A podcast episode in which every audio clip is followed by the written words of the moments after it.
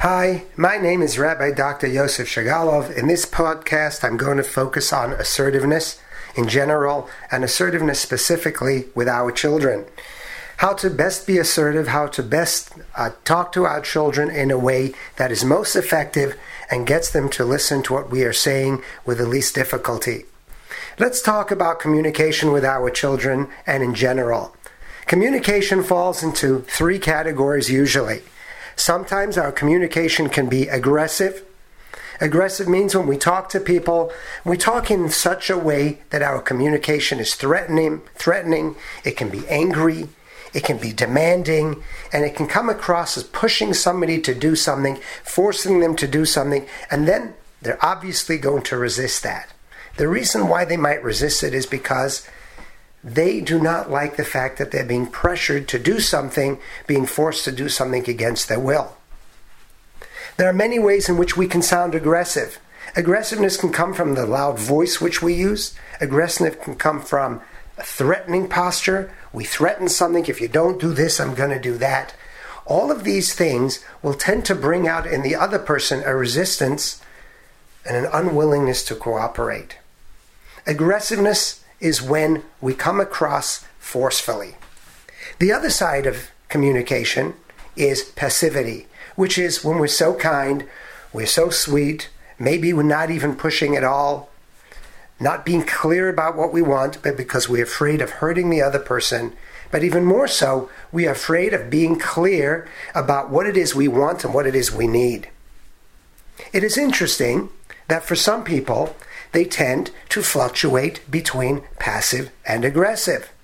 For example, there are people who will often not want to communicate with their children because they don't want to be pushy, they don't want to sound angry, and so they won't communicate at all very strongly. But what tends to happen is, after a while, the things which we need done, the things which you're asking to get done, don't get done. And so what tends to happen is we become more and more frustrated, we become more and more angry. And then our passivity turns into aggression because at some point we get so frustrated, the only way we are capable of being effective in influencing the other person to get things done is to start getting angry and to start yelling and to start shouting. That's the only way the other person realizes we're serious. But there is a third way the third way is assertiveness. Assertiveness is by using the right communication to get across to people what it is we need, not in a way which is threatening, not in a way which makes other people feel that you are demanding something from them, but in a way that you're clear about what it is you need and how important it is to you, and also that you have a right as a parent or you have a right or you have a need for what it is. And when you learn to speak up, taking out the heavy emotion out of your communication, we tend to get results and people tend to listen to us a lot quicker. So, today, today I'm going to talk about some of the elements of effective assertiveness communication. By the way, what I'm talking about tonight comes out of the work of a person called Marsha Linehan who developed this for people with borderline personality disorder. Fortunately, one doesn't need to be a borderline personality disorder or need to deal with a person with borderline dis- personality disorder to use these skills. These skills are very effective, and I have found that they work very well when we need to be assertive as parents. So let's start. The acronym which she uses and which I'm going to use tonight is called Dear Man. And Dear Man, the letters are D E A R M A N. And these are the letters which will help us remember the different skills which we need to use in communication. Now let's start at the beginning. Often, as parents, we don't need to be sophisticated in our communication. We can walk into a room and we can say, Please clean up your room. Or, Why is this room messy? And our children get the hint, and that's good enough. Or, Please go into the car. Why are you hanging around? One or two words gets our children doing what they need to do. But sometimes it doesn't work. And so, what we're going to talk about is the whole series of skills which you can use if you need to. Sometimes you can use part of them, but in the more complicated cases, you want to use all of them. But understanding these skills well will help you to understand the nature of assertiveness. Let's start at the beginning. The first skill we're going to talk about is describe the details. When you communicate with somebody and you want to be effective, remember it's important to describe what it is which is going on. For example, when I go over to a child and I say to him, clean up your room, I'm not giving him much description. I'm not giving him much details of what's going on. If I want to be effective, I would want to describe the details, which is I've been in your room for the last three days and your room has been a mess, and I've been cleaning up your room for you. Those are the details. Tell him the details of what happened. Another example might be when I'm asking somebody I need something from the store, I may say to them, Can you go get me a glass, a bottle of milk? But when I talk about using details, that's when I say to the person, We have no milk at home. Those are the details. Or we have no food at home, or school is starting in 20 minutes. We need to get into the car. So we're giving the person the details, the context, why we want something from them. So describe details, tell the person what is going on, what's going on in the environment, what's the background to what you need from them. The second thing is E express your emotion. Tell the person how you feel. For example, you come into your child's room and it's messy. You want to say, I am frustrated because I've asked many times for this room to be cleaned up and it's still not cleaned up. I would be happy if you clean it up. It makes me sad that your room is a mess these are examples of expressing emotion.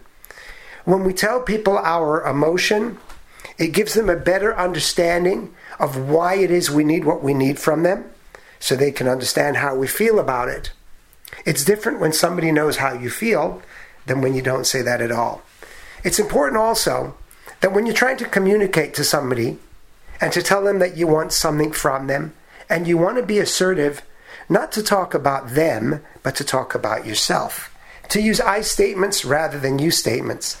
Instead of saying, you never clean up your room, you make me so angry, or you make me so upset, we tend to use, to be more effective, it's much more useful to use words like, I feel ignored when you don't clean up your room. I'm feeling like I'm totally being treated irrelevant because you're not doing what you need to do in your room. The next step is ask for what you want. It's funny because when we communicate, we often don't ask for what we want. We ask questions. But questions is not always a good way to get what we need. For example, you know that example I've been giving about the messy room, your kid's room is messy? We walk into our kids' rooms and we say, Why are there toys all over the floor? Well, if you've got a kid who's a smart aleck, they're going to say, uh, because nobody picked them up. Or they're going to give some other answer. Asking a question is not being assertive. Another example you might do is you might walk into a room and say, huh, it's cold in here. Now, the assumption is that it's cold and you want the heat turned up. But the fact of the matter is, if you really want to be effective, it's important to ask for what you want. And so you would say, It's cold in here. Can somebody please close the window? That is asking specifically, asserting for what it is you need. So when you walk into your child's room, instead of saying, Why is this room a mess? Why hasn't anybody cleaned it up? The assertive way is to say, I need you to clean up the room before supper. That is an assertive way of doing something. Why isn't the garbage empty? Becomes, can you please take out the garbage? How come the table isn't set? Becomes, the table isn't set. I asked you to set the table. Can you please do it now? Those are examples of assertive, of A, asking, asserting for what you want, being clear. It's important to fully understand this because often we don't even know what we want. We can be angry at our children. We can be upset at people around us. We can be saying to them things like, Why are you doing this? Why aren't you listening to me? Or we can be saying, I feel like you're not listening. I feel like you're not responding to me effectively. But what we don't do and what we don't think about is we know what the problem is, but we haven't been clear with a person what is the solution.